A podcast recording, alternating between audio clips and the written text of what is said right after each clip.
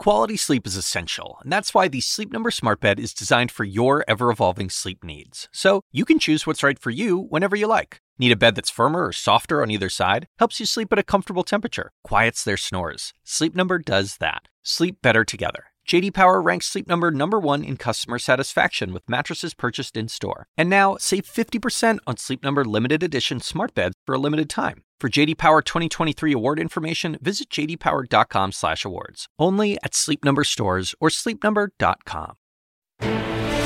This is CNN Breaking News.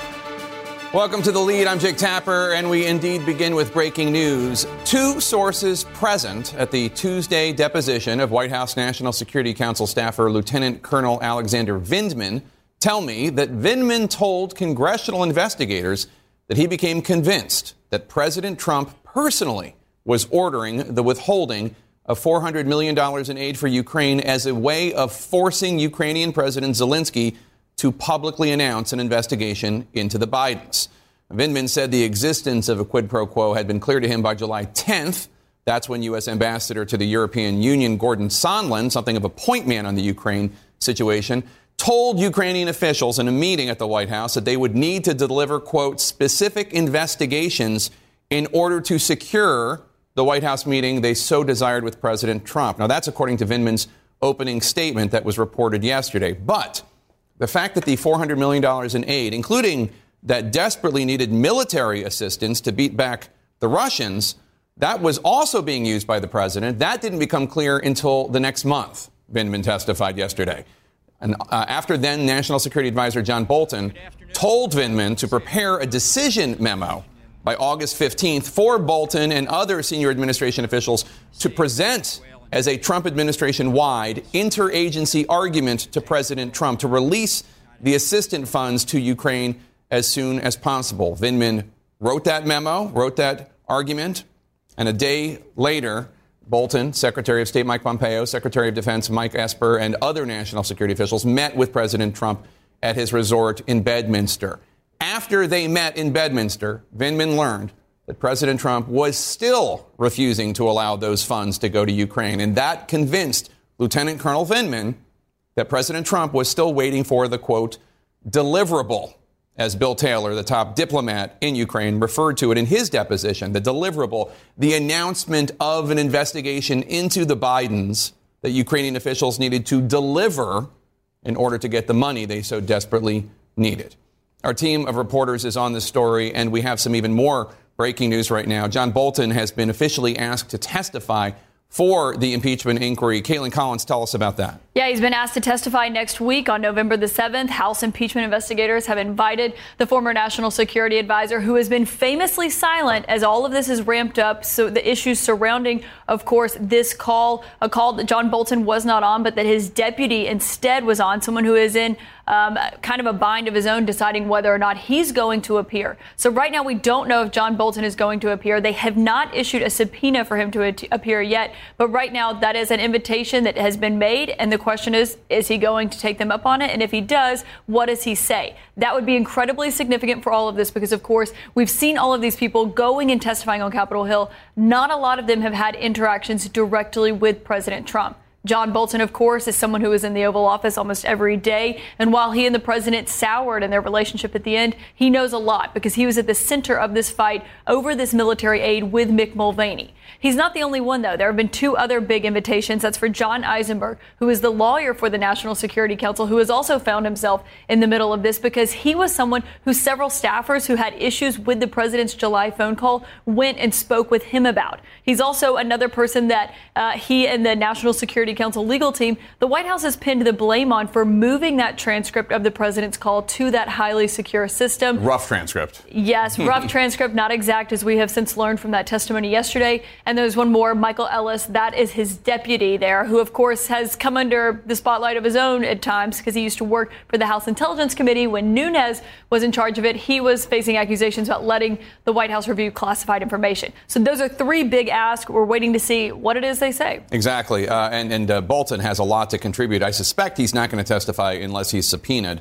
But let's talk about what Vindman said, because Vindman said yesterday in his deposition, CNN has just broken this news, that he became convinced that this aid, $400 million, much of it was military aid for Ukraine, that President Trump was withholding it until the Ukrainians publicly announced that the Bidens were going to be investigated.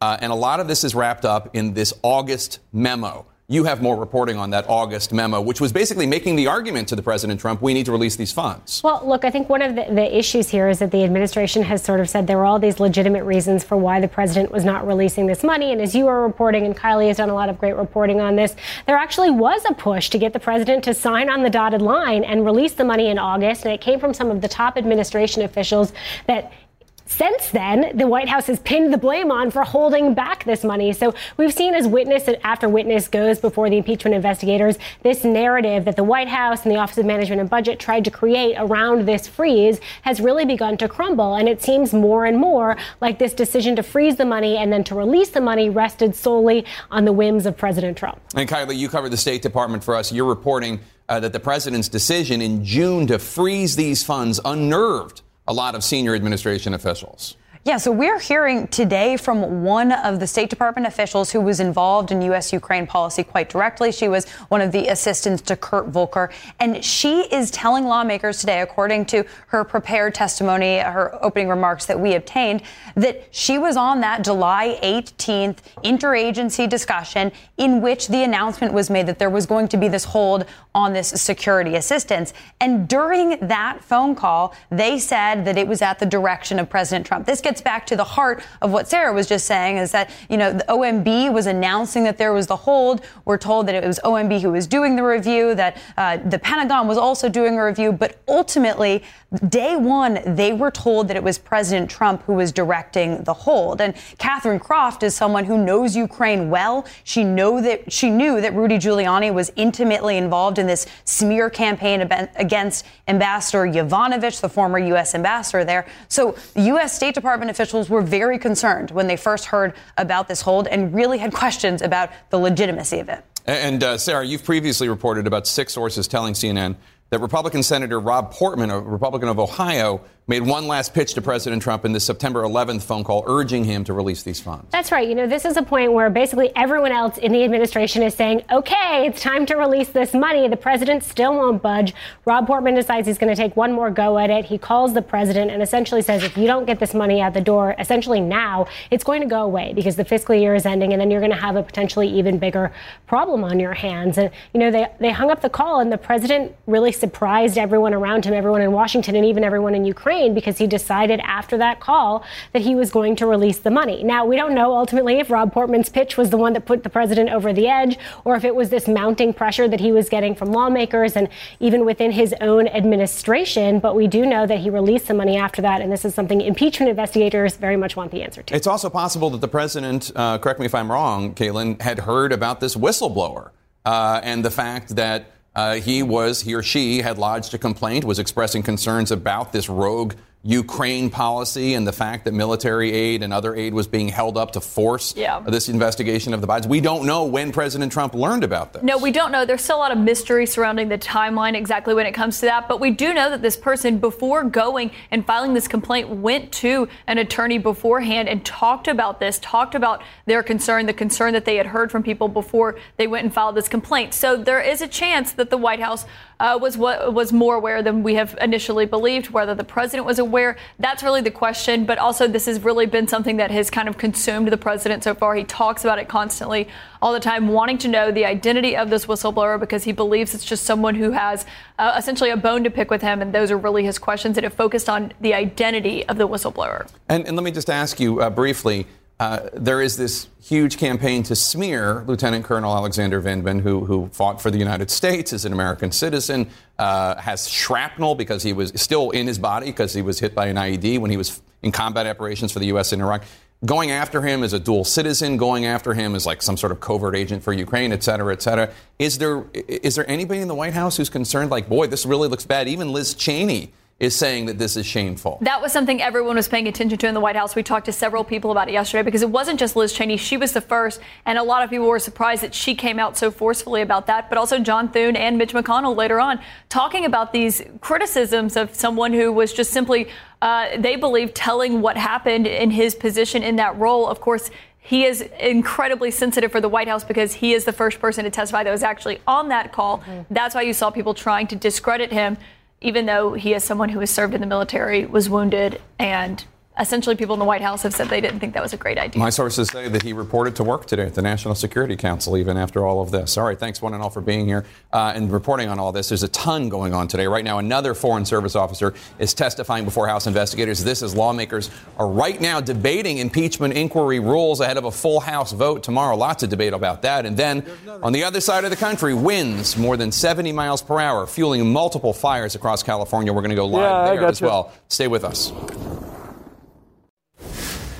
And we're back with the politics lead. Right now, the House Rules Committee is debating the House resolution the Democrats introduced that will be voted on tomorrow, which will outline the process of the impeachment inquiry going forward. This comes as a source tells CNN that a star witness for House Democrats is willing to return to Capitol Hill and testify in public. That's Bill Taylor, the top U.S. diplomat in Ukraine. He delivered some of the most damning testimony yet, as did Lieutenant Colonel Alexander Vindman yesterday. And today, two more witnesses are giving their accounts behind closed doors. As CNN's Sondland Sarfati reports, their testimonies could back up damaging depositions already on the record.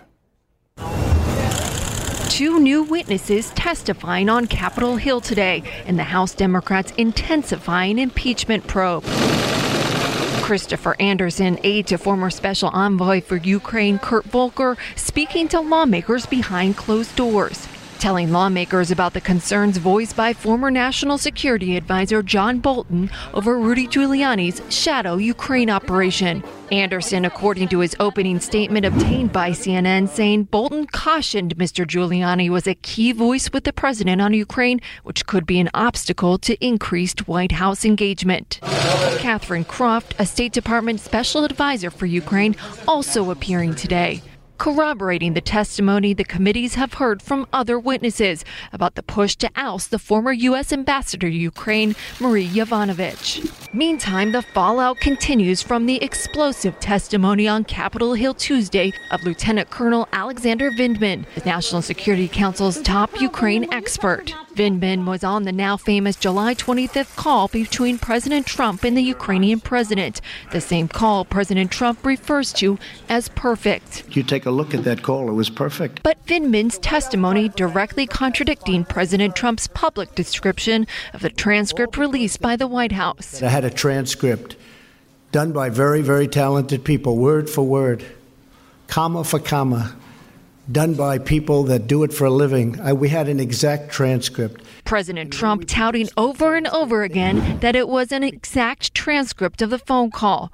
The White House in September saying the ellipses that showed up did not represent missing words or phrases. But not so, says Vindman, who told lawmakers what the White House released was not exact and had at least two parts omitted, a reference to a Joe Biden tape and a specific mention of Burisma, the company where Biden's son Hunter was on the board. Burisma, according to Vindman, appearing in the transcript as just the company. Meantime, back on Bill Taylor being willing to publicly testify up here on Capitol Hill. Sources say that an official request has not been yet made by the committees, but certainly, Jake, many Democrats up here on Capitol Hill would think he would really make an ideal first witness as this inquiry enters into its next, more public phase. Jake? All right, Sondland Sarfati on Capitol Hill, thanks so much. Let's chew over all this with our experts. Democrats believe that Bill Taylor is going to be an unassailable witness. Democratic Congresswoman Jackie Speier, who's on the House Intelligence Committee, said, quote, he's rock solid, detailed note taker, unimpeachable, 50 years given to his country, doesn't get much more Top Gun than that. But Mary Catherine, I mean, you and I might think it's unassailable, but the White House and the president have been assailing him. I mean, President Trump called him a never Trumper, no evidence that he is, and then said never Trumpers are human scum. I mean, They've been going after him. I mean, they will attempt to assail him. The Democrats have the advantage right at the moment of the fact that both Taylor and Vindman, as far as I can tell, A, seem to have very solid backgrounds and reputations, but B, Trump has a way of making his adversaries and anyone who speaks up against him occasionally or frequently act as insane and erratic as he does. Mm-hmm. These two have yet to shift themselves and act openly partisan or mess up in public. And so that is giving them credibility. And if they continue to do that, then it will be a problem for Trump. But I think so. My theory on this, and I've talked to folks on the Hill, and they've verified that the whole strategy here, right, is Schiff, as a former federal prosecutor, he is building this case brick by brick. And as we've gone along, it has gotten more damning, more evidence, more... and the whole goal was that when we get to the public part, that will, it's intentionally going to seem like this is the worst of the worst for the president. So they can keep trying to assail. But the point is, the evidence is building and building. And even though we haven't heard from those Republicans who are sitting in those same hearings, they know what these people have said in private. They know the damage that could be done when they get a chance to talk in public. And so at some point, I would suspect they're going to have to figure out, are they really going to want to go take this public? I mean, the Republicans, or are they going to try to do a deal with Trump? Now, one of the things that Vindman testified yesterday was that there were parts of the conversation that were not included in the rough transcript. Take a listen to President Trump earlier this month. He was talking about the rough transcript and how it exonerates him. This is an exact word-for-word transcript of the conversation, right? Taken by very talented stenographers. So that's not true. We knew it at the time it was not true, and now we know that parts were left out, parts that Vindman have said were not necessarily left out nefariously, but he did try to get put back in and was not able to do. Right, but he tried to make these key corrections on multiple times, and then on multiple times they were, some got inserted and then some didn't. But, you know, one of the big key pieces of moving forward for Democrats, and back to the whole element of public testimony and Taylor, is that they feel as though they don't necessarily need everyone to testify publicly. So being able to land someone like Taylor in a public testimony, they will be pretty happy with that.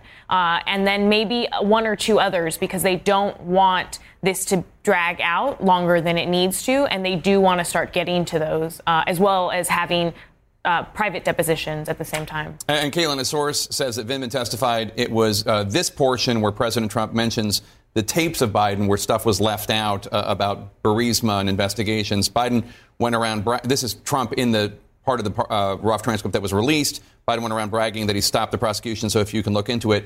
You see the ellipses highlighted there. It sounds horrible to me. The White House originally said that was just because the conversation had trailed off, but that's apparently not true. And this is the contradiction that needs to be explained, because when this transcript came out and you saw those ... people asked, was something there? What happened? They said, no, it was just where there was a pause in the conversation. Someone trailed off. They said if there had been words left out, there would have been brackets in place. That was the White House who put that out. And even though on the transcript it says this is not a verbatim transcript, it did say that. And while our reporting so far has shown that Vindman did not testify that there was some kind of sinister motive behind why this was left out. That he didn't know of one, yeah. There have been questions about why, exactly. And some people have speculated that potentially it's because this was that transcript that was moved so quickly to that secure system. And it took about a few matter of days based on what our sources have told us. So those are the questions for the White House to explain why did they say that if there actually were words that were left out. But that's also not how the process works. But also to speak to the idea that there is no nefarious motive, the rough transcript as it existed was damning. Yes. So the president didn't think so. That's but I think it's the cover-up did not succeed. So everyone stick around. We've got a lot more to talk about. We have to sneak in a quick break. The powder keg. Before the call, new details today about the explosive Ukraine meeting at the White House and why it could be the key moment to the impeachment probe. Stay with us.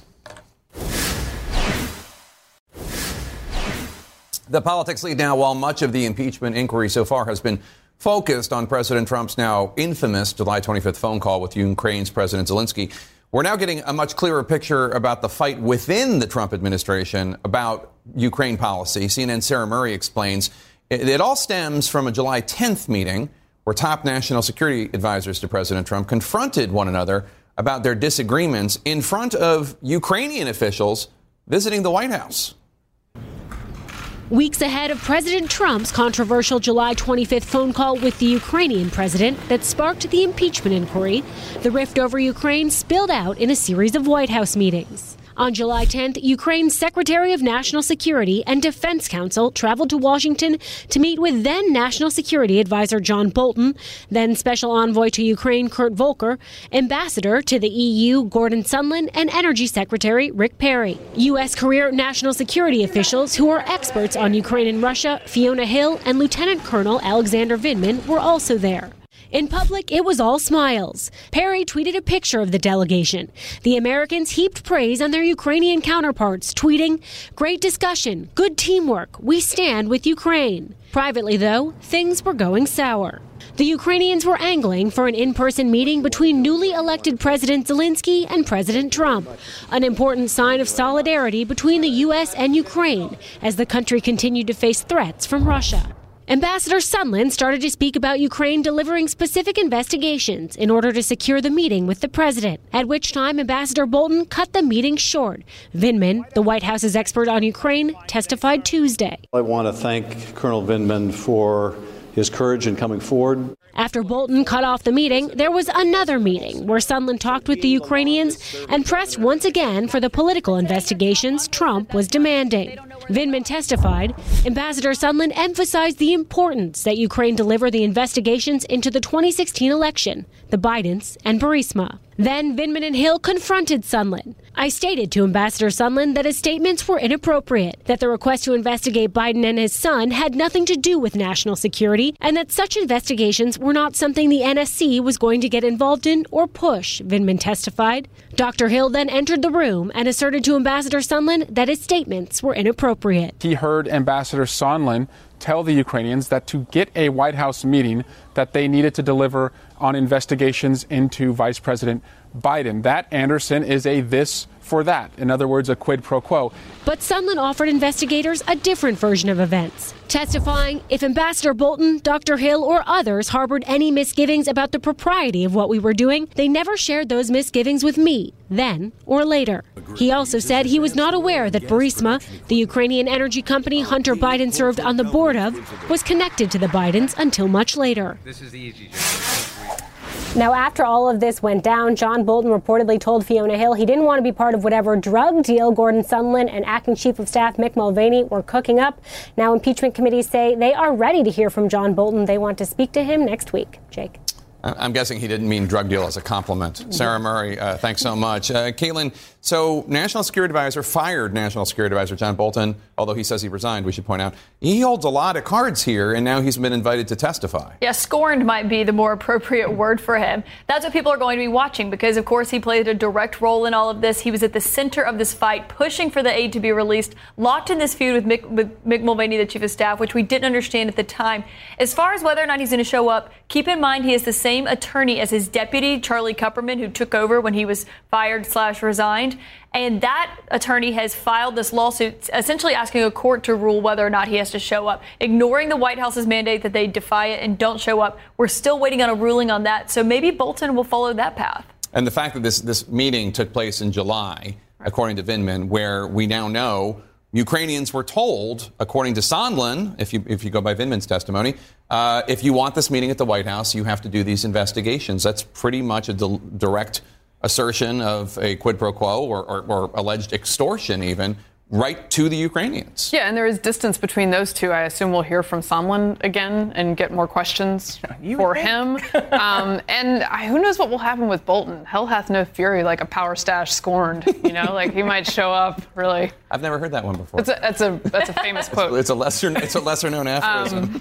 So, Karen, here's how the Washington Post described it. Quote, "The West Wing meetings on July 10th increasingly appear to mark the moment of detonation of the Ukraine crisis inside the White House, though by then Bolton, Vindman, then White House Russia advisor Fiona Hill and others had become suspicious that Trump was pursuing a secret agenda. And then, look, maybe it's entirely unrelated, but Fiona Hill and John Bolton didn't last that much longer in the administration. I'm sure that was true. Totally a coincidence. Yeah. You know, here's what's so important about that Washington Post story. In addition to the details that we learned from that story and we're hearing today, again, this narrative is starting to lay itself out, right? We now know July 25th, which we always sort of knew, wasn't the only time this conversation was had. Now we know there were other meetings. Now we know about what was happening on July 10th. It is reasonable to assume that there was potentially prior to that there was more conversation. It didn't just occur to someone, you know, one day, hey, let's do this. You have to suspect that Trump would have had this idea in his head, right, from the time they got a new prime minister in Ukraine. And what's the defense of this? What are people, Republicans on the Hill, Republicans in the White House, saying other than, you know, attacking those who are, you know, making these allegations and depositions impugning their patriotism, etc. How do you defend the fact that Gordon Sondland, the president's point man on Ukraine, the shadow Ukraine policy, is stating specifically, according to Lieutenant Colonel Vindman, there needs to be a quid pro quo? Whenever they've been faced with that question or they've been asked, look, there's evidence piling up that is showing that there were quid pro quos, multiple ones. That's what Taylor testified to. And then Republicans say, that's not a quid pro quo. I don't see a quid pro quo in that. Or they just continue to attack the democratic process, the process that Democrats are using. They don't really dive into the substance. And they say that they believe that the president hasn't done anything wrong. And they deflect consistently. Or they say that Democrats need to bring this out into the public. And we'll see whether or not their arguments hold once this moves into public the realm. Process argument becomes moot. It was an easier argument to make for a while, and it was sort of a placeholder, so you don't have to deal with the substance as much. But once it comes out in public, Republicans will have to deal with that, and those talking points have to change. With no help from Trump, because there is no, unlike we had in the Clinton administration, where we did have a war room, we were proud of it, we had a message that went out. They will be having to survive by tweet. So they're not even going to have a strategy. They're going to have to make sense of what they are going to say, not with any coordination with the White House, because who knows what's in Trump's head. So Jonah Goldberg, who writes for The Dispatch and has also written for National Review, wrote a piece basically saying what President Trump needs to do is what President Clinton did, which is apologize. And then you're way ahead of me. You're way ahead of me, Caitlin. Okay. Apologize, because if the president said, look, I made a mistake, I shouldn't have done it, whatever. I'm not saying this is Jonah's argument. But the reason you're making these expressions that I don't know if you've ever seen on TV is because he just doesn't do that, President Trump. The president doesn't apologize, and he famously is proud of the fact that he doesn't apologize. I mean, you can count on one hand since he's entered this political arena that he was in right before he became president. He's not someone who apologizes. The one time he famously did apologize was over the Access Hollywood tape, something he later took back. He told people he regretted and then said he didn't believe it was his voice on that tape. So essentially, this is not how the president operates. So the idea that he would do that is just, it's not his mentality. He thinks that apologizing is a sign of weakness, that if you do, in a sense, is an admission of guilt. And I think the Republican view, the White House view, is that even if he did apologize, it wouldn't change things, the dynamic with Democrats, so they wouldn't really see the point of the president. But might not change public opinion? Potentially, although, it appears as though a lot of the public feels that this investigation should go on, whether or not he should be impeached. So Democrats have the wind at their backs. The train has left the station, as Caitlin said, and I think that there's nothing that's going to stop them from pulling on the threads. All right, everyone, stick around. We've got more to talk about. CNN just feet from the flames as hurricane force winds fuel multiple fires erupting across California. Stay with us. Breaking news in our national lead, hurricane force winds ravaging the state of California, spreading those wildfires, one getting stunningly close to the Reagan Presidential Library. More than 26 million people are under red flag warnings today. CNN's Bill Weir joins me now live. And Bill, what's happening on the ground where you are? Well, if we use war as a metaphor for fighting this fire, it is maddening. There are skirmishes and surprise attacks and lulls where you have to play defense. This is where we are right now, Jake. On the other side of that hill is the Reagan Library and Museum. I think we have some film from this morning. We got there maybe an hour after the fire had started near Easy Road in Simi Valley. That's the Easy Fire. And it was stunning to see the speed of this thing. You couldn't outrun this fire if you tried. Fortunately, that building was built specifically to survive earthquakes and fire. It got its closest test today. There is smoke inside the atrium where the big Air Force One jet is. So they're taping shut every crease and every door to try to save that stuff. But luckily, all the precious memoirs there are safe. But what a metaphor for the new California, Jake, when since Reagan was governor of this state, wildfire season has expanded by 2.5 months. The hots are getting hotter, and we're seeing it in real time. And it really feels like there's a sea change in the conversation, the way people are talking about the fact this is not going to get better. The predictions are it's going to get much, much worse. So the systems, power systems, first responders, alert systems, all of those things are going to have to move into this new normal. But right now, we're sort of watching as these teams leapfrog each other. Over here, you have a citrus grove where they're using their irrigation tanks to try to save as much of those fruit trees there. All these iconic symbols, from the oranges in the south to the wine grapes up in the north, from the Getty Center Museum to LeBron James's house, symbols that more than anywhere else, it seems like this climate crisis is touching people of all classes, Jake. And Bill, when are the winds expected to die down? We've got some... probably by tomorrow morning, maybe late tonight. But this is like a supercharged red flag warning they have, because it's not just the winds, it's not just the 60-mile-an-hour winds, but it's the humidity is so low, and this fuel is just, it's just tinder dry. And thus, it's all hands on deck. In addition to the CAL FIRE teams and guys from other counties, Bernalillo County Fire and Rescue, we've seen big brigades of prisoners. Controversial thing. They've been doing it here since World War II, where the inmates make about $2 a day to come out and set fire lines. They get an extra $1 a day if they actually are fighting active flames, Jake. All right, Bill Weir, thank you so much. Stay safe, my friend.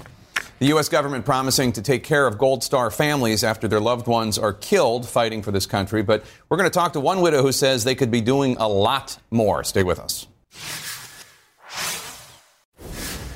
International lead. When a U.S. service member is killed in the line of duty, the U.S. government promises to take care of his or her family with a monthly payment. That Gold Star family is also then eligible to receive part of an insurance plan if they have been paying into it. But there's a catch. For every $1 that the grieving family receives from one plan, the U.S. government holds back $1 from the other. It's called the widow's tax. And right now, Congress could end it, though it's not clear if they will. Joining me now to talk about it, Democratic Senator Doug Jones of Alabama. He's a lead sponsor of legislation to repeal the widow's tax. We also have with us an old friend of mine, Gold Star wife Kristen Fenty, whose husband, Army Lieutenant Colonel Joseph Fenty, was killed in action in Afghanistan in 2006. Kristen, it's great to see you again. For people who may not have heard of the widow's tax before, explain how this affects your family, you and your daughter. Okay. My husband served 20 years in the U.S. military and had earned a retirement, but was not retired. He was killed in Afghanistan, and in the days following his death, in fact, before he was buried, I was asked to make a selection about how I would receive my daughter's benefit, receive the survivor benefit attached to his retirement. And it was rather confusing to me. In fact, when they said, "We're here to discuss survivor issues," my heart leapt because I thought they meant there were survivors, but no. It was the survivor benefits, and essentially my husband's benefit is offset by $1,319 a month. I had the choice to take the benefit in my name for my life with an offset, or take it in my daughter's name until she reached the age of majority or graduated from college. I actually did a break-even analysis, and I think the break-even for me, because my husband had been in so long and earned a higher retirement, was like age 72. But there were VSOs who said to me, "Kristen, there's strong legislation on the Hill. It's going to pass in this session. Take the benefit in your daughter's name. It will revert to your name, and you'll have it for life." You were told this in 2006, the legislation will. 2006. And here's the thing. For 18 years, people have been trying to get legislation like the kind you have introduced passed into law, and it hasn't happened. Why do you think this time it might? I think this time, because we've got overwhelming bipartisan support. There's 76 co-sponsors in the Senate, 3/4 of the United States Senate, 381 in the House. It was passed and put in as part of the House National Defense Authorization. It's in conference now. Last week, a couple weeks ago, we passed a resolution in the Senate that passed 94-0, instructing the folks in the Senate to put it in the NDAA. It would have passed 100-0, but I got a few folks out running around in Iowa and New Hampshire. But it has got overwhelming support. Everybody, I think now, Jake, recognizes that for 40 years, we have neglected our duty and our obligation to the very people that served us and gave us their all. And let's point out that one of the reasons you guys are here right now is because we want there to be awareness for people who are working behind closed doors on this national defense bill, that this is an issue that could be resolved. For people out there who don't understand, Kristen, what do you wish they understood about this, that people don't know about the widow's tax? What do they need to know? Well, they need to know that it's an earned and purchased benefit. It's earned through years of service and deferred compensation contributions while on active duty. And post-retirement, retirees can elect to participate in an insurance plan where they pay a premium to ensure that the retirement benefit provide a survivor annuity to their families. In other words, this isn't free goodies that you want from the federal government. This is stuff that you and your husband earn. It's earned and it's purchased. And it's being offset purely because our spouses died as the result of service.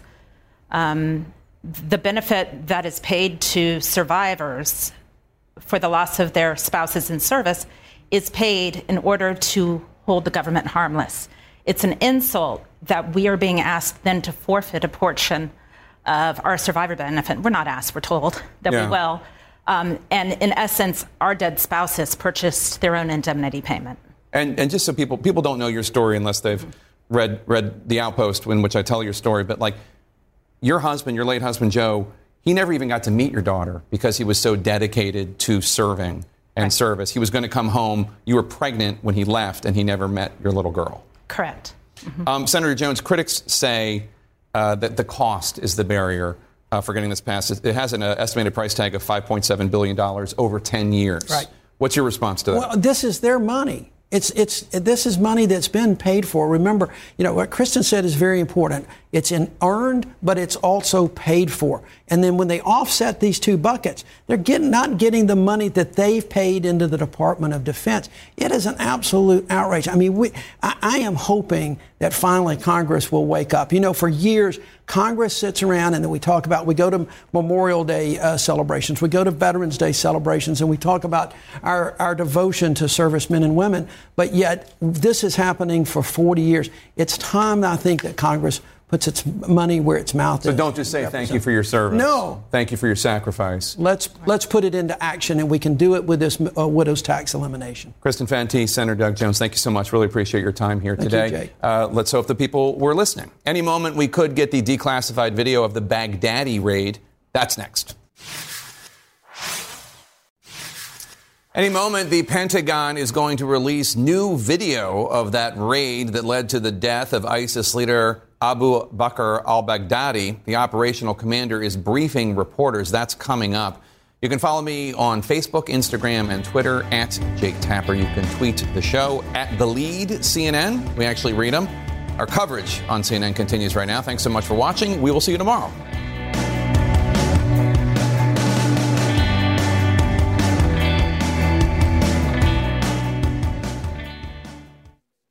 When you work next level. And when you play next level. And when it's time to sleep, Sleep Number smart beds are designed to embrace your uniqueness, providing you with high-quality sleep every night. Sleep next level. J.D. Power ranks Sleep Number #1 in customer satisfaction with mattresses purchased in-store. And now, the Queen Sleep Number C4 smart bed is only $1,599. Save $300 for a limited time, only at Sleep Number stores or sleepnumber.com. Prices higher in Alaska and Hawaii.